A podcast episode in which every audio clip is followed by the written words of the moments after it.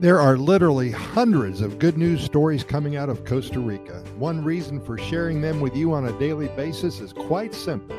We hope that one of these success stories will hit home. We are confident that one of these positive outcome tales of happiness will come in strong and surround you with that warm and fuzzy feeling of pura vida, biodiversity, and abundance.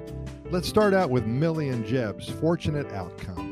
Millie and Jeb, they met 10 years ago. Both were running a marathon in their hometown in the northeastern area of the USA. I think it was Boston. They both were reaching for the same water bottle that was offered to them by a volunteer, and they almost tripped over each other.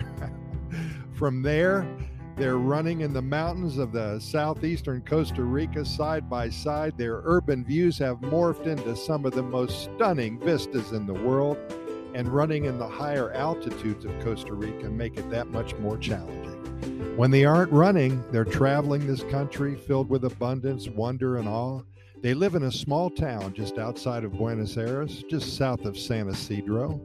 From there, they're connected to the southern Pacific coastal areas, the Corcovado National Park, the Osa Peninsula, and to the north, they can explore San Gerardo de Dota, Rivas and San Isidro, and further north and east, they have the Caribbean coastal areas, Limon and the Tortuguero National Park, and they love the Arenal area as well. Being in their mid 60s doesn't hinder their active lifestyle. Living in Costa Rica makes them feel like they're 21 again, and from what they tell me, they are not slowing down anytime soon. Let's talk about Alton and Margie.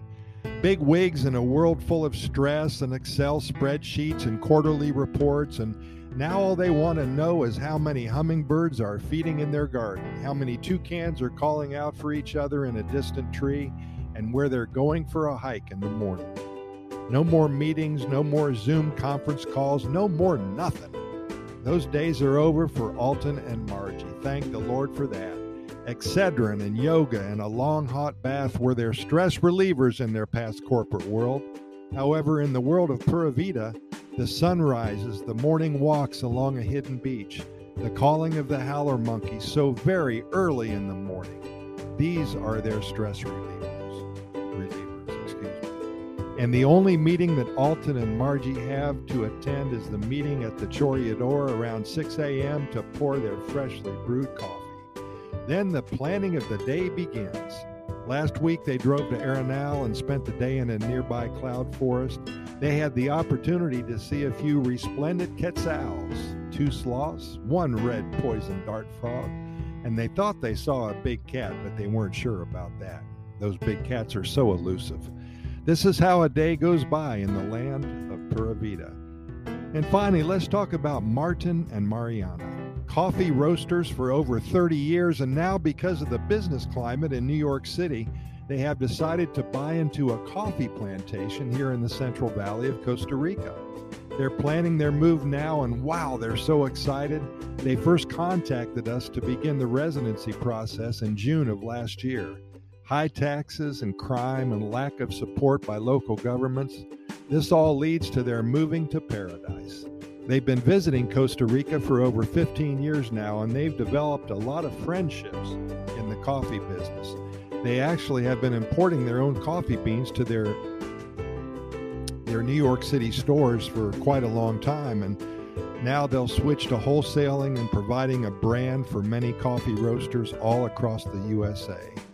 So excited about expanding their operations, and now with a good reason to change their lives they plan on relaxing until the first of the year, and then they will dive deep into the coffee business here in one of the happiest countries on the planet.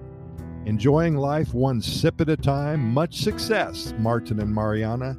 A well deserved move for the better. As always, we thank you so much for listening to our 800 Costa Rica Pura Vida Lifestyle Podcast Series episodes. We do this for one reason, and that's to share our knowledge and spread the good news about one of the happiest countries on the planet. Thanks again. We'll see you here tomorrow. And keep in mind that we do present these podcast episodes to you seven days a week, usually twice a day.